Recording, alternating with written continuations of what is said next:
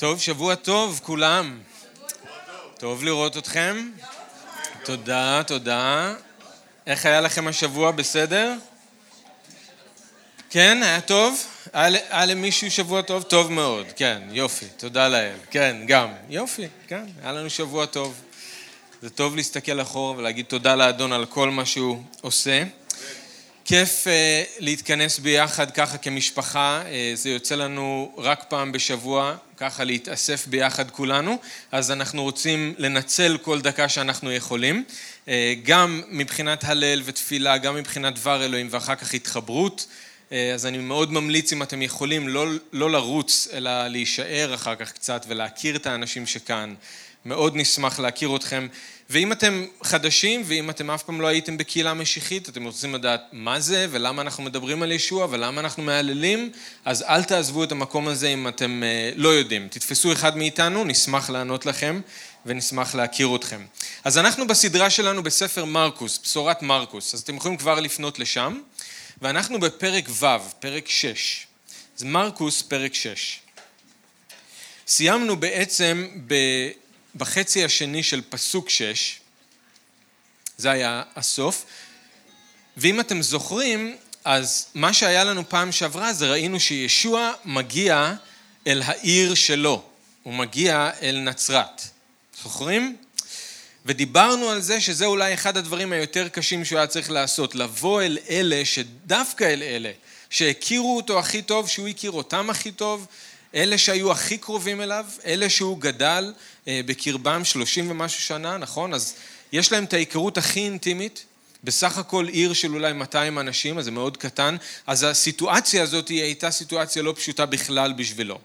ואם אתם זוכרים, מה שאמרנו שהפריע להם לקבל את מה שהוא בא להגיד להם, הם לא יכלו לראות את אלוהים פועל, לא בגלל שהיה להם איזושהי בעיה תיאולוגית, לא בגלל שהיה להם איזו מחלוקת לגבי המסורת. הבעיה שהייתה להם זה שהוא היה אחד מהם.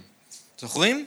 מי אתה? כן? אחד מאיתנו. אתה עכשיו בא ומכריז על עצמך שאתה משיח, אתה עכשיו בא ואומר שמלכות אלוהים הגיעה, אנחנו צריכים ללמוד ממך, אנחנו לימדנו אותך, אנחנו גידלנו אותך, מי אתה שתבוא? אז דיברנו על זה שאנחנו צריכים מאוד להיזהר, לא לפספס את אלוהים, אם אולי הוא מנסה לדבר אלינו דרך מישהו קרוב אלינו במיוחד, לא לזלזל בזה, רק בגלל שזה מישהו שאנחנו מכירים כל כך טוב, אולי אלוהים מנסה להגיד לנו משהו.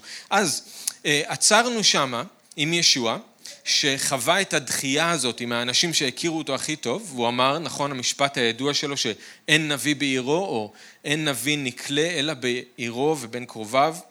אז היינו מצפים שאחרי דחייה כזאתי, אחרי סוג של מה שאולי נראה כמו כישלון בשירות, זוכרים שהוא גם לא יכל לעשות שם ניסים רבים?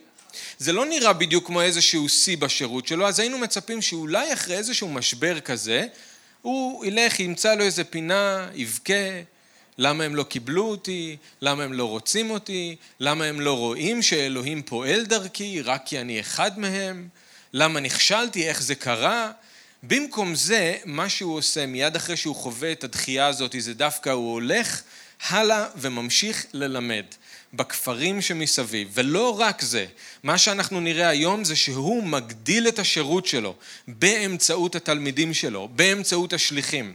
אז כבר פה יש לנו איזה שיעור חשוב, נכון? לא לתת לדחייה שאנחנו חווים בשירות האדון לעצור אותנו. לא לתת לדחייה לגרום לנו להיתקע או להיכנס לאיזשהו דיכאון, אלא להמשיך קדימה. Okay? אוקיי? וזה מה שישוע עושה, הוא ממשיך קדימה. אז אנחנו רוצים לקרוא ביחד, אנחנו במרקוס פרק ו', פרק 6, מפסוק 7. החצי האחרון של ש... פסוק 6 הוא עבר בכפרים מסביב ולימד. אני קורא משבע. קרא לשנים עשר והחל לשלוח אותם שניים שניים ונתן להם סמכות על הרוחות הטמאות. גם ציווה עליהם שלא ייקחו מאום על הדרך מלבד מקל.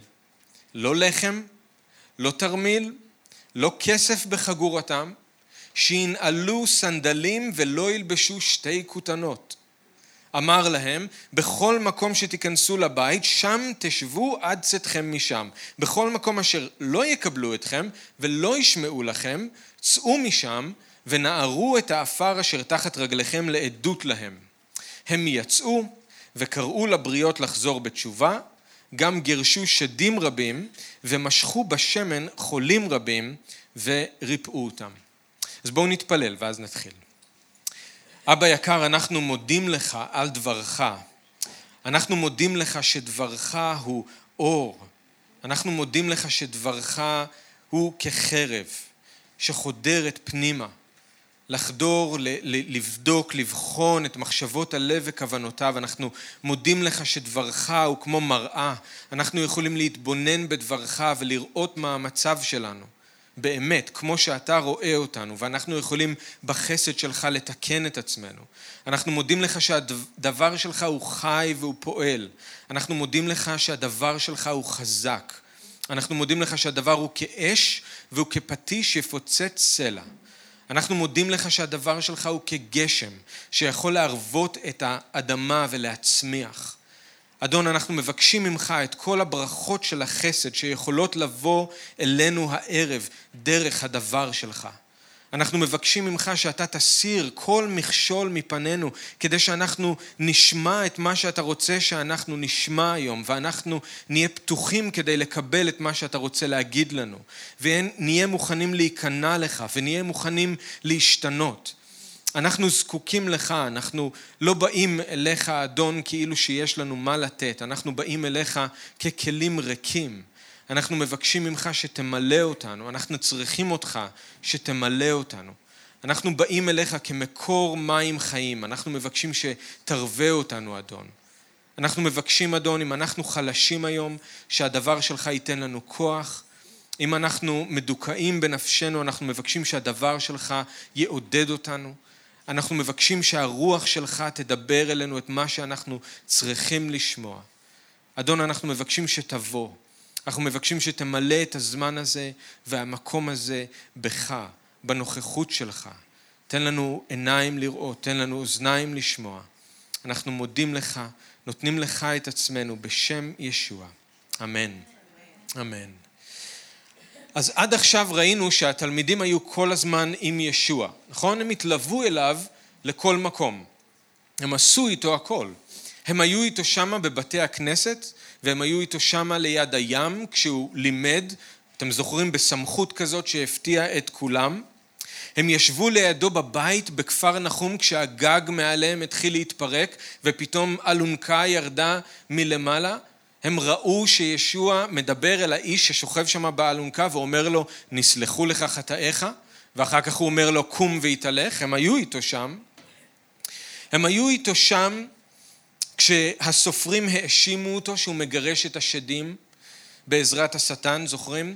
הם ראו איך הוא ענה להם בחוכמה ובשקט. הם היו איתו בתוך הסערה והם ראו אפילו איך הרוח והגלים נשמעים לו. הם היו איתו כשהוא גירש את הליגיון מהאיש אחוז השדים. הם היו איתו שם כשהאישה זבת הדם נגעה בו הם היו איתו שם כשהוא הקים לתחייה את הבת של יאיר, הם היו איתו בנצרת, כשהאנשים הקרובים אליו ביותר דחו אותו. הם התבוננו בישוע מקרוב, והם ספגו אל תוכם את כל מי שהוא היה, ואת כל מה שהוא עשה. אבל עכשיו, עכשיו הגיע הזמן של התלמידים לצאת לדרך. עד עכשיו הם היו איתו. עכשיו הגיע הזמן שלהם לצאת לדרך, לנסות ליישם את כל מה שהם למדו. זוכרים שהוא קרא להם להיות דייגי אנשים? לכו אחריי ואני אעשה אתכם דייגי אנשים. בפרק ג' קראנו שהוא קבע 12, 12 איש שיהיו איתו, ושהוא ישלח אותם לבשר וייתן להם סמכות לגרש את השדים. אלה 12 השליחים. וזה מה שעכשיו קורה, זה מה שהוא עושה איתם עכשיו. עכשיו זה רגע מרגש, אולי אפילו מפחיד בשביל התלמידים. אני לא יודע אם אתם זוכרים איזשהו רגע שאתם הייתם צריכים אה, לפרוס כנפיים ולעוף, אתם צריכים לנסות ליישם עכשיו לבד את כל מה שאתם למדתם. בלי הנוכחות של ההורה בלי שיש לידכם איזשהו מורה או איזשהו מרצה או איזשהו מדריך, אתם צריכים לקחת את כל מה שאתם למדתם ואתם צריכים עכשיו לצאת לדרך לבד ואתם צריכים לנסות ליישם את כל זה. זה המצב שהם נמצאים פה כרגע. ואם אתם חוויתם את זה, אז אתם יודעים כמה זה מפחיד. אתם אף פעם לא מרגישים באמת מוכנים, לא משנה כמה למדתם. אף פעם לא מרגישים מספיק בטוחים. אז אני זוכר את הפעם הראשונה שעמדתי לפני כיתה מלאה בתלמידים, וכמה זה היה בשבילי מפחיד. אני זוכר את הפעם הראשונה שעמדתי לפני קהילה וזה היה בשבילי מפחיד. זה לא שלב שהוא קל, זה לא שלב שהוא נעים, ואם היו שואלים אותנו, אולי היינו מעדיפים אפילו לדלג על השלב הזה. אבל זה לא שלב שאפשר לדלג עליו. כל מורה טוב יודע שמתישהו צריך להגיע רגע שמשחררים את התלמיד ונותנים לו ללכת לבד ולהתנסות בכל מה שהוא למד בעצמו. וסביר להניח שהוא יעשה טעויות, וסביר להניח שזה לא ילך חלק. אבל אם לא יהיה את השלב הזה, התלמיד תמיד יישאר תלוי במורה, והוא אף פעם לא ילמד ללכת בעצמו ולפעול בעצמו, וזה מה שישוע עושה כאן. הוא מורה טוב, והוא יודע. אז זה שלב חשוב בהכשרה של התלמידים. הרגע הזה היה חייב לבוא. אבל מה שאני רוצה שאנחנו נעשה עכשיו ביחד, זה אנחנו נסתכל במיוחד על איך ישוע שולח אותם לדרך, איך הוא שולח אותם לדרך, ואחר כך אני רוצה שאנחנו נחשוב ביחד למה הוא שולח אותם בצורה כזאת לדרך, ומה אנחנו יכולים ללמוד מזה. אז אני רוצה קודם שתראו איך הוא שולח אותם לדרך. אז אתם יכולים להסתכל בטקסט, אני קורא, דבר ראשון שאנחנו רואים זה שהוא שלח אותם בזוגות ועם הסמכות שלו. נכון? הוא שלח אותם שניים שניים והוא נתן להם סמכות על הרוחות הטמעות. עכשיו, למה שניים שניים? כתוב לנו בקהלת, טובים השניים מן האחד, נכון? אשר יש להם שכר טוב בעמלם. אם יפלו, האחד יקים את חברו, ואילו האחד שיפול, אין שני להקימו. אז אם הם שניים, הם יכולים לעודד אחד את השני, הם יכולים לתמוך אחד בשני, הם יכולים להשלים אחד את השני, כל אחד עם החוזקות והחולשות שלו. הם יכולים גם לתת דין אחד לשני ולהתהלך באור. אז הוא שלח אותם שניים שניים, לא לבד. כביכול היה יכול להיות יותר יעיל להתפצל ל-12. הוא אמר, לא, שניים שניים. עוד סיבה זה מה שכתוב לנו בדברים פרק 19, פרק י"ט, שעל פי שני עדים יקום דבר. נכון? הוא שולח אותם שניים שניים כי הוא שולח אותם להעיד.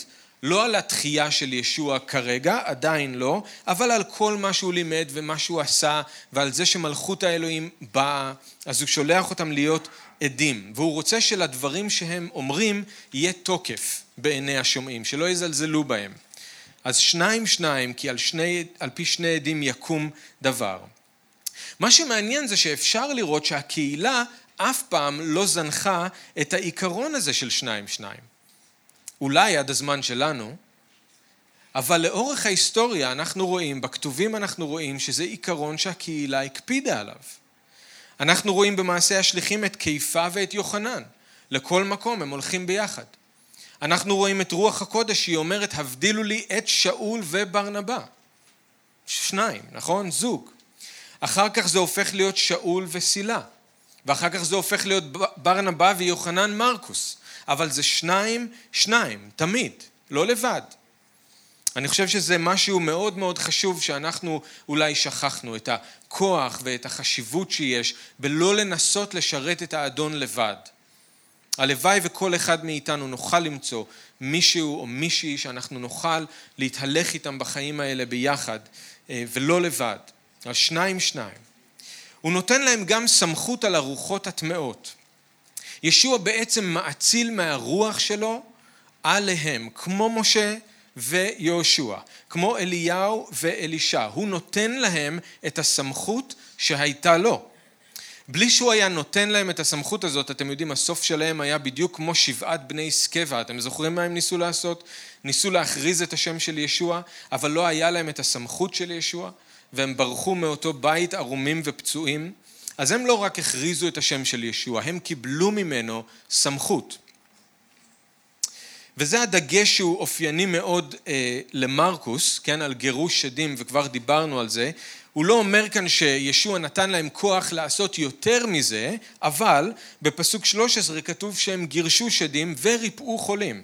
אז יכול להיות שמרקוס פשוט מסכם את זה, בזה שהוא אומר שהוא נתן להם סמכות על רוחות טמאות, אבל זה הרבה יותר מרק לגרש שדים.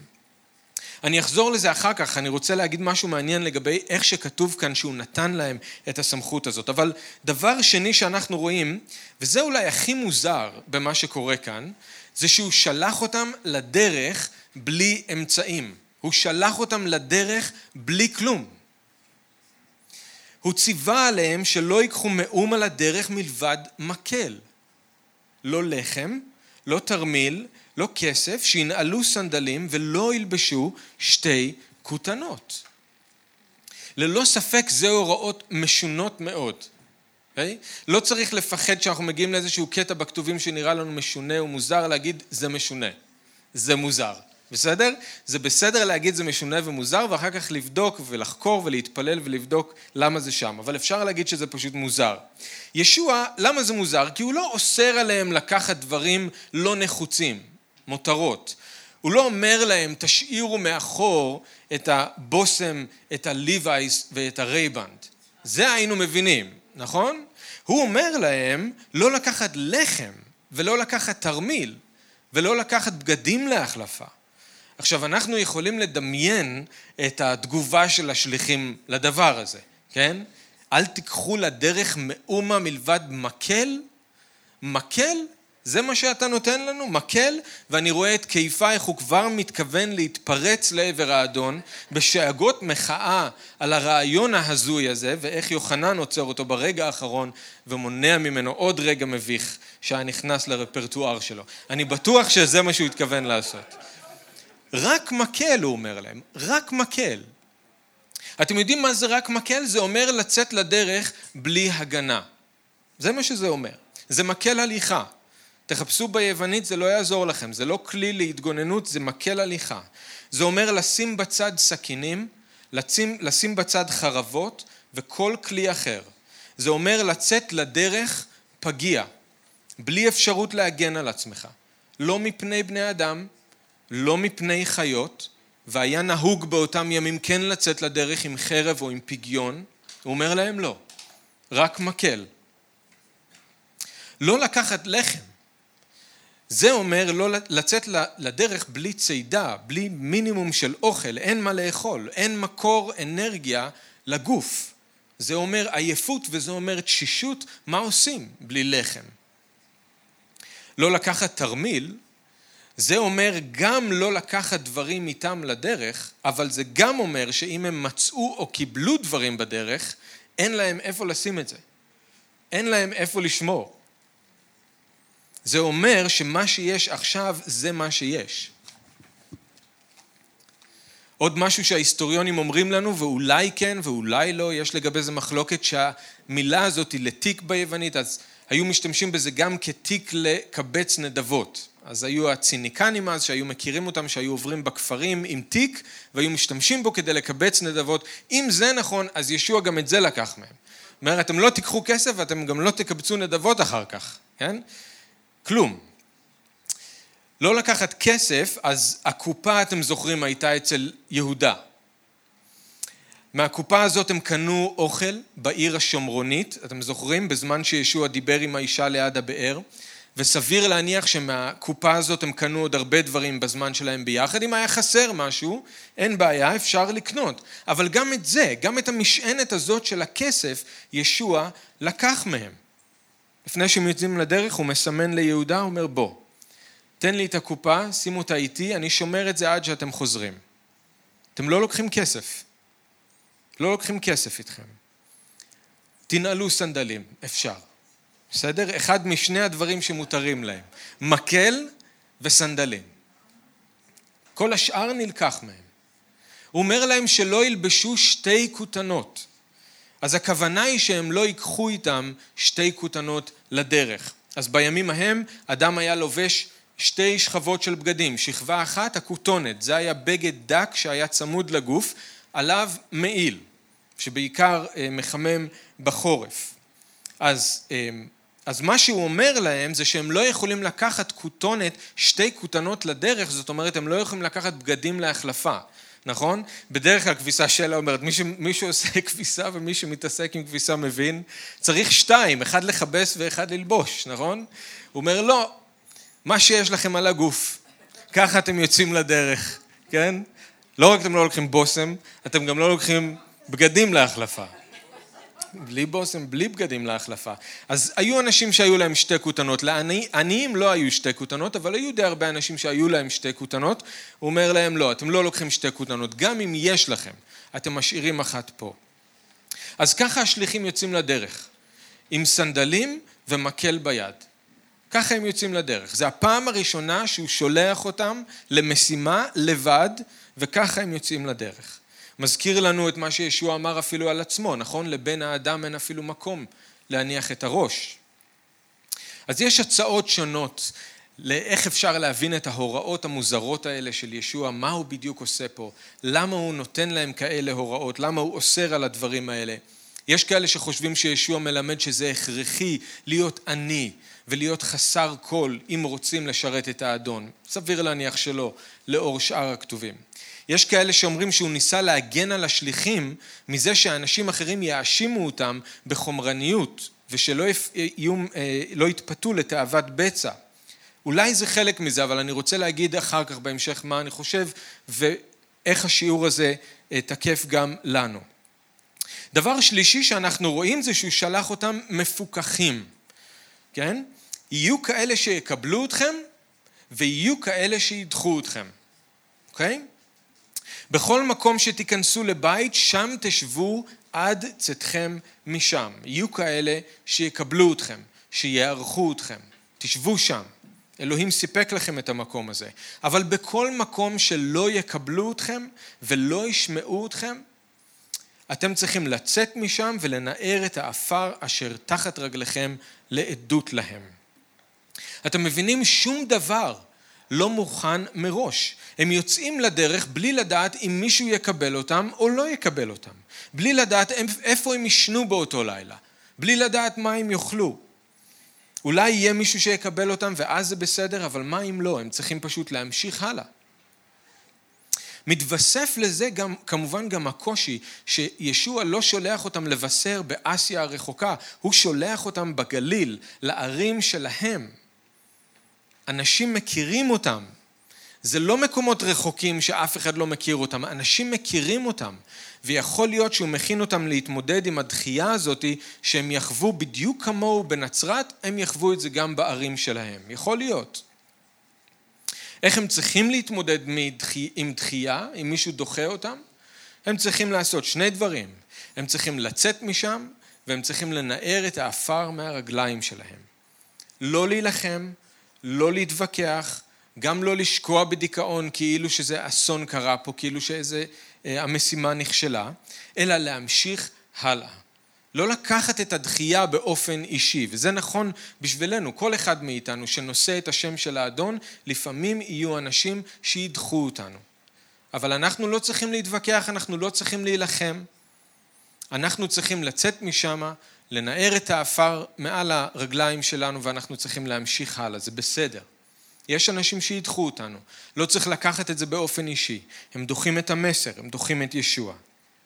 אז ישוע שולח אותם, את השנים עשר, כתוב לנו שהם יוצאים, הם קוראים לבריות לחזור בתשובה, פסוק 12 ו-13, הם גירשו שדים רבים, משכו בשמן חולים רבים וריפאו אותם. בעצם הם עשו בדיוק את מה שהם ראו שישוע עושה כשהם היו איתו, נכון? קראו לאנשים לחזור בתשובה, גירשו שדים, ריפאו חולים. אם תקפצו לפסוק 30-31, זה ממש אה, אה, קצת הלאה, אבל אנחנו, אנחנו עוד נגיע לזה, אבל זה מסכם את מה שקרה איתם. כתוב שהם כנראה מאוד הצליחו במשימה שלהם. נאספו השליחים אל ישוע וסיפרו לו את כל אשר עשו ואת כל אשר לימדו, והוא אמר להם, בואו אתם לבדכם למקום שומם ונוחו מעט, שכן רבים היו הבאים והיוצאים עד כדי כך שלא היה להם פנאי לאכול. אז השליחים מאוד הצליחו במשימה שלהם. עד כדי כך שלא היה להם פנאי לאכול. הרבה אנשים נרפאו, הרבה שדים גורשו. וזה מזכיר לנו בפרק ג' מה שקרה עם ישוע, גם שם לא היה להם זמן, אם אתם זוכרים, לאכול את הארוחה שלהם, והקרובים שלו חשבו שהוא יצא מדעתו. אז זה הקטע שלנו. יש לנו 12 שליחים שיוצאים בפעם הראשונה לבד, אנחנו רואים שישוע שולח אותם לדרך עם הוראות קצת משונות, ואנחנו רואים שהם עומדים במשימה. זה האיך, אוקיי? זה איך הוא שולח אותם. אני רוצה לשאול למה. אני רוצה שאנחנו ננסה להבין למה הוא שולח אותם ככה, ואיך זה רלוונטי בשבילנו. כי זה מוזר, זה משונה, אנחנו צריכים להבין מה הוא עושה פה. אוקיי, אז בואו נדבר על זה. אני חושב שיש שני דברים עיקריים שישוע רוצה ללמד את השליחים והוא רוצה ללמד גם אותנו, בסדר? שני לקחים מהסיפור הזה שהוא רוצה ללמד את השליחים, תזכרו שהכל חלק מתוכנית ההכשרה שלהם, אז הוא רוצה ללמד אותם מה שהוא רוצה ללמד אותנו גם. אז דבר ראשון אני חושב ככה, ישוע שלח אותם לבד כי הוא רצה להכין אותם ליום שבו הוא יעזוב אותם והם יצטרכו לפעול לבד בלי הנוכחות הפיזית שלו איתם. בשביל התלמידים זה היה, זאת הייתה הכנה חשובה מאוד. זאת הפעם הראשונה שהם יוצאים לבד בלי ישוע. הם דייגים, הם מוכסים, הם אנשים פשוטים, ובפעם הראשונה הם חווים את הכוח של ישוע שפועל דרכם. אבל זה בלי שישוע נוכח איתם. זה הפלא. עכשיו, אני מניח שהם חשבו, כשישוע איתנו, אז דברים קורים. כשישוע לא איתנו, אז דברים לא קורים. אבל אני לא חושב שהם חשבו שזה אפשרי שישוע לא יהיה איתם ודברים בכל זאת יקרו. זה פעם ראשונה. פעם ראשונה שהם חווים דבר כזה. וזה פעם ראשונה שהם מבינים מה? פעם ראשונה שהם מבינים שישוע ממשיך לפעול דרכם.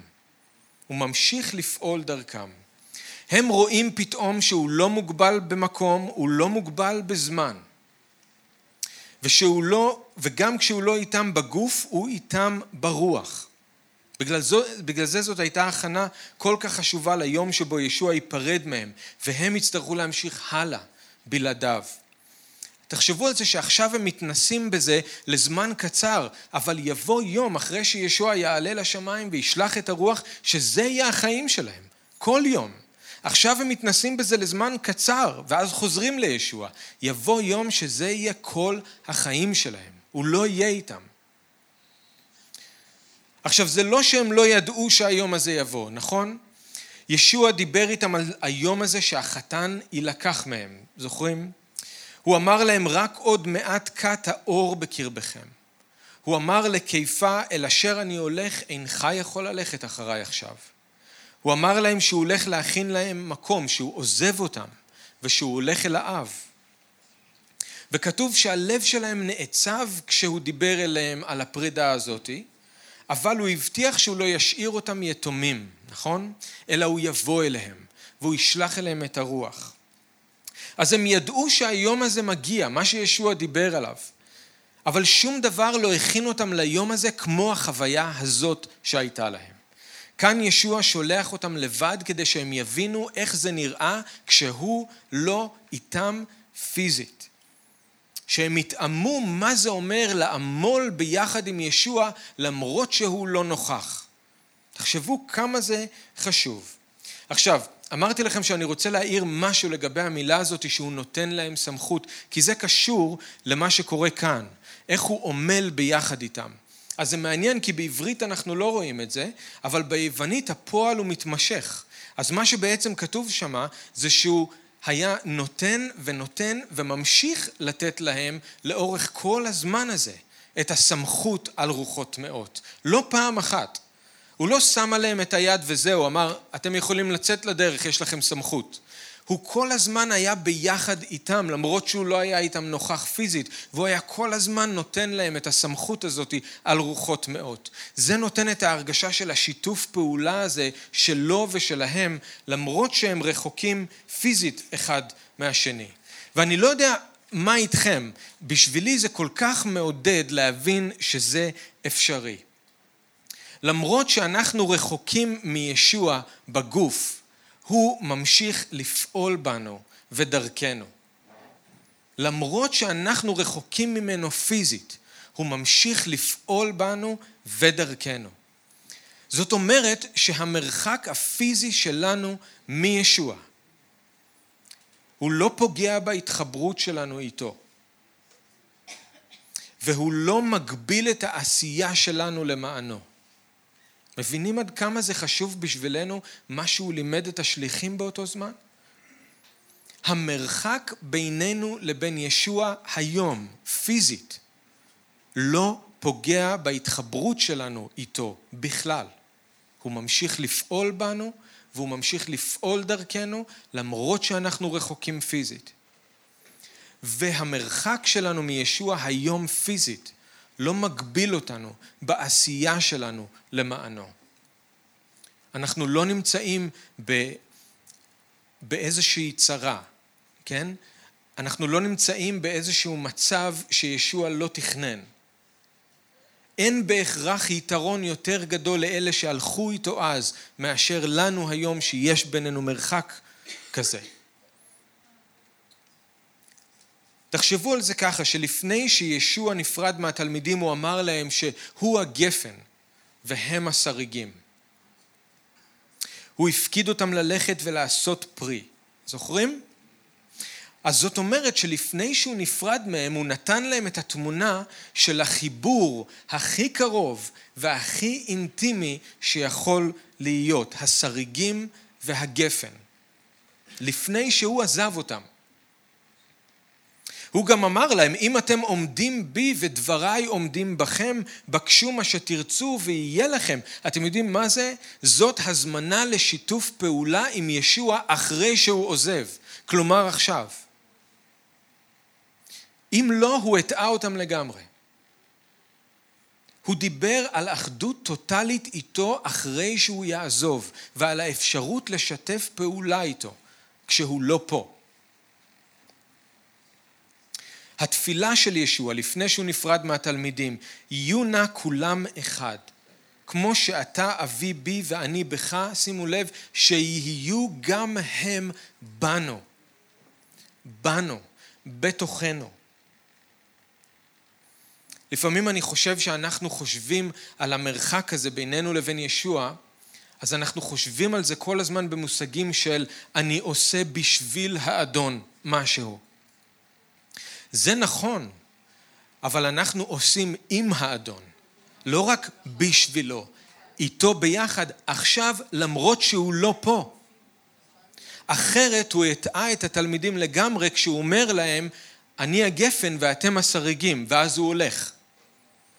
ואם הוא לא הטעה אותם ואם הוא אומר להם את האמת, אז הוא התכוון שאחרי שהוא ילך, תהיה לנו אינטימיות כזאת של שריג וגפן. וזה מה שיש לנו עכשיו. אפשר להוסיף לזה את התמונות של גוף המשיח. אנחנו האיברים והוא הראש. הוא זה שפועל ממש עכשיו כדי לחבר את האיברים ביחד, כדי לגדל את הגוף. או משכן האלוהים, אנחנו האבנים החיות והוא, זוכרים אבן הפינה וכל הבניין מחובר יחד ונבנה, עכשיו זה קורה. כשהוא לא פה, זה קורה. והחתן והכלה, הוא מסר את עצמו בעדנו ועכשיו הוא מכלכל ומטפח אותנו, כל הזמן הוא מטהר אותנו, כל הזמן הוא מגן עלינו, כל הזמן הוא נותן לנו כוח כשהוא לא פה. אתם מבינים שקורה עכשיו דבר אדיר כל הזמן הזה, ואנחנו לא תמיד מודעים לזה, לא תמיד לוקחים בזה חלק, כי אנחנו חושבים שיש מרחק בינינו לבין ישוע. יום אחד נפגוש אותו, עד אז אנחנו עושים דברים בשבילו. יום אחד נהיה איתו. הכתובים לא מדברים על זה ככה בכלל. ממש עכשיו יש לכם אינטימיות איתו וחיבור איתו והתחברות איתו. הוא איתכם, הוא פועל בכם, הוא פועל דרככם והוא רוצה להמשיך ולעשות עוד הרבה. כל אלה תמונות של אחדות אחרי שישוע עוזב. לא כשהוא היה איתם. ואתם זוכרים כשישוע, מה הוא אמר, מה ישוע אמר לתלמידים לפני שהוא עלה לשמיים? הוא אמר להם, הנה איתכם אני כל הימים עד קץ העולם. גם פה הוא הטעה אותם, אם זה לא נכון, אבל זה נכון, הוא איתנו. לא בתיאוריה, לא בחלומות שלנו, הוא איתנו כל הזמן. הנה איתכם אני. כן, הוא לא משקר, הוא איתנו. והוא יהיה איתנו עד הסוף. איתנו. השיעור החשוב שהתלמידים למדו באותה משימה שהם נשלחו אליה, מה שאנחנו צריכים ללמוד מהם, זה למרות שאנחנו רחוקים מישוע בגוף, הוא נוכח איתנו ברוח, הוא פועל בנו והוא פועל איתנו והוא פועל בגבורה. המרחק הפיזי לא משפיע. השיעור השני, ועם זה אני אסיים, שישוע רצה ללמד את השליחים ואותנו, וזה קשור להוראות המשונות שהוא נתן להם, זה שהם היו צריכים ללמוד לבטוח באלוהים ולא בעצמם או במה שיש להם או במה שאין להם. כולם מסכימים שההוראות של ישוע, מה שהוא אמר לשליחים זה אה, לצאת לדרך בלי שום דבר חוץ ממקל וסנדלים, זה משונה מאוד. אמרתי, ניסו לתת לזה כל מיני הסברים, אבל מה שצריך לזכור זה זה. ההוראות האלה היו במסגרת של סיטואציה שהיא הייתה חלק מההכשרה של השליחים. ישוע לא נתן להם מודל קבוע שאומר שככה תמיד הם צריכים לצאת ולבשר. הוא לא נתן להם מודל קבוע, שזה תמיד צריך להיות ככה, זה היה חד פעמי. אתם זוכרים שישוע בעצמו ביטל את ההוראות האלה בלוקאס 22, כ"ב. הוא שואל אותם, כאשר שלחתי אתכם בלי ארנק ותרמיל ונעליים, האם חסרתם דבר? לא חסרנו כלום.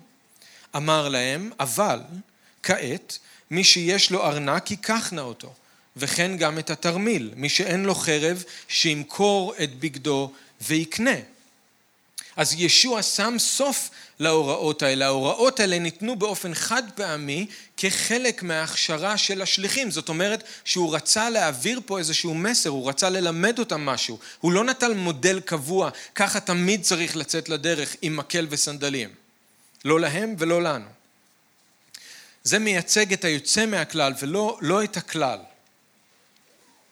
אבל מה הוא ניסה ללמד אותם, וזאת תזכורת חשובה גם בשבילנו, זה שאנחנו צריכים ללמוד לבטוח באלוהים, ולא בעצמנו ולא במשאבים שלנו, במה שיש לנו או אין לנו. התלמידים היו יכולים לקחת רק מקל, זוכרים שדיברנו על זה שאין הגנה, זה אומר שהם היו צריכים ללמוד שאלוהים הוא שמש ומגן. הם לא יכלו לקחת איתם לחם, זה אומר שהם היו צריכים ללמוד שלא על הלחם לבדו יחיה האדם, כי אם על כל מוצא פי אדוני. איך הוא יעשה את זה?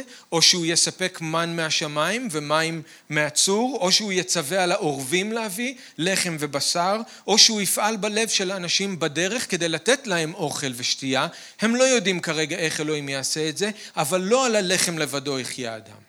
על כל מוצא פי אדוני.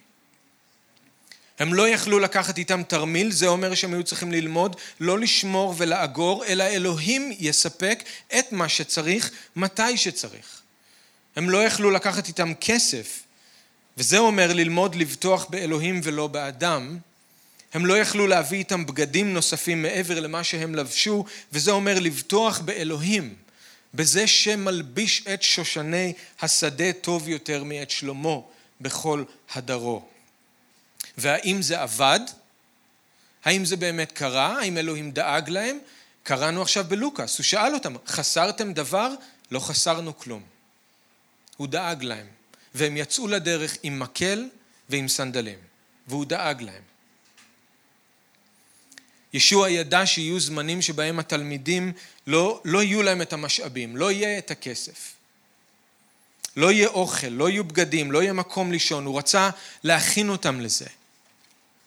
הוא רצה גם להראות להם איך אלוהים מסוגל לדאוג להם, איך אפשר לבטוח באלוהים, שאלוהים לא יפקיר אותם. הוא גם ידע במה הם שמים את הביטחון שלהם, והוא לקח מהם כל דבר קטן שבו הם יכלו לבטוח, כי הוא רצה ללמד אותם לבטוח באלוהים לחלוטין. פרשן אחד אמר, כמו בני ישראל במדבר, כמו הצבא הקטן של גדעון, כמו עוף השמיים ושושני השדה, הם היו צריכים ללמוד לבטוח באלוהים. עכשיו, רוב הסיכויים שאנחנו לא נצטרך לעבור את החוויה הזו שהשליחים עברו, אבל בחיים של כולנו יהיו זמנים שבהם אלוהים ייקח מאיתנו את הדברים שבהם אנחנו שמים את הביטחון שלנו, והוא ישאיר אותנו עם מקל ועם סנדלים, כדי לאפשר לנו לראות שאלוהים הוא זה שדואג לנו, שבו אנחנו חיים ומתנועים וקיימים. כשאלוהים, תקשיבו, כשאלוהים מפשיט אותנו מכל מה שיש לנו, הוא לא מנסה לפגוע בנו, הוא מנסה ללמד אותנו לבטוח בו. ואנחנו נצא שונים מהזמנים האלה. אנחנו נצא חזקים יותר מהזמנים האלה. ואנחנו נכריז עם בני קורח, לא בקשתי אבטח וחרבי לא תושיעני. אז יש זמנים שהוא משאיר לנו רק מקל וסנדלים, ואתם יודעים מה זה פרדוקסלי, זה לא בדיוק ברור איך זה קורה, אבל הרבה פעמים דווקא הזמנים האלה הם הזמנים הכי פוריים. השירות הכי פורה שהיה לשליחים עד עכשיו, זה היה כשהם יצאו בלי כלום, עם מקל ועם סנדלים. אבל זה היה הכי פורה. אנחנו לאו דווקא צריכים שיהיו לנו את כל האמצעים ואת כל הנוחות כדי להיות פוריים בעבודת האדון. הפוריות של העשייה לא תלויה באמצעים שיש לנו או אין לנו. אל תפחדו מהזמנים שבהם אלוהים יפשיט אתכם מכל מה שיש בכם, כל מה שיש לכם. הוא מנסה ללמד אתכם לבטוח בו. הוא לא מנסה לפגוע בכם. וישוע ניסה ללמד את התלמידים את זה. שיעור כל כך חשוב. ואנחנו במצב דומה להם. ישוע היום רחוק מאיתנו מבחינה פיזית, אבל ההתחברות שלנו איתו לא נפגעת, והעשייה שלנו למענו לא מוגבלת בשום צורה. ולא תמיד יש לנו את כל המשאבים. אולי אנחנו לא רק עם מקל וסנדלים, אולי יש לנו קצת יותר, אבל אלוהים איתנו, והוא יכול לדאוג לנו, והסיפור הזה נמצא כאן בכתובים כדי להראות לנו את זה, ולהזכיר לנו את זה, שהוא יכול לדאוג לנו. הוא נאמן והוא טוב. אז שני שיעורים חשובים מהחוויה הזאת של ה-12 שיוצאים לדרך. כמו שאמרתי, למרות שאנחנו רחוקים ממנו בגוף, הוא עדיין פועל איתנו ובנו, ואנחנו צריכים ללמוד לשים את הביטחון שלנו באלוהים בלבד ולא בעצמנו ולא במשאבים שלנו. אז אני מקווה שזה נותן לנו חומר למחשבה, חומר לתפילה, ללכת לפני האדון עם הדברים האלה. אמ, אני מאוד התברכתי כשאני הייתי צריך להכין את הדרשה, אני אותגרתי ואני מרגיש שזה עוד יאתגר אותי, אבל זה טוב לקחת את הדברים לפני האדון ולראות מה הוא אומר לנו באופן אישי. בשבוע הבא אנחנו נמשיך במרקוס אה, ואנחנו נגיע לאיזושהי אמ, איזושהי הערת, לא הערת שוליים, אבל איזשהו משהו בסוגריים מאוד מעניין לגבי לגבי הורדוס שמה, ויוחנן המטביל, אה, אז אנחנו, אנחנו נגיע לזה שבוע הבא, אתם יכולים לקרוא הלאה אם אתם רוצים ולהכין את עצמכם. בואו נתפלל ביחד וניתן את מה ששמענו לאדון. כן, אבא, אנחנו רוצים להודות לך שאתה לעולם לא משאיר אותנו במקום, אלא אתה תמיד דוחף אותנו הלאה, אתה תמיד מוביל אותנו קדימה. אנחנו מודים לך, אדון, שאתה לוחץ על ה... על הכפתורים, אתה, אתה לוחץ על הנקודות הכי רגישות אצלנו, אבל אתה עושה את זה באהבה. ואנחנו מודים לך שאתה יודע עם מה אנחנו יכולים להתמודד וכמה אנחנו יכולים לסבול. אנחנו מודים לך שאתה תמיד מכין אותנו למה שאתה מביא אותנו אל תוכו. עם כל ניסיון אתה נותן לנו גם את דרך המוצא שנוכל לעמוד בו. אנחנו מודים לך, ישוע, על זה שאתה מורה, המורה הכי חכם שאי פעם יהיה, אי פעם היה ואי פעם יהיה. אתה המורה הכי טוב. ואנחנו מודים לך שבידיים שלך אנחנו בטוחים, אנחנו מודים לך שאתה יודע מתי הזמן לעורר אותנו ולהוציא אותנו לדרך.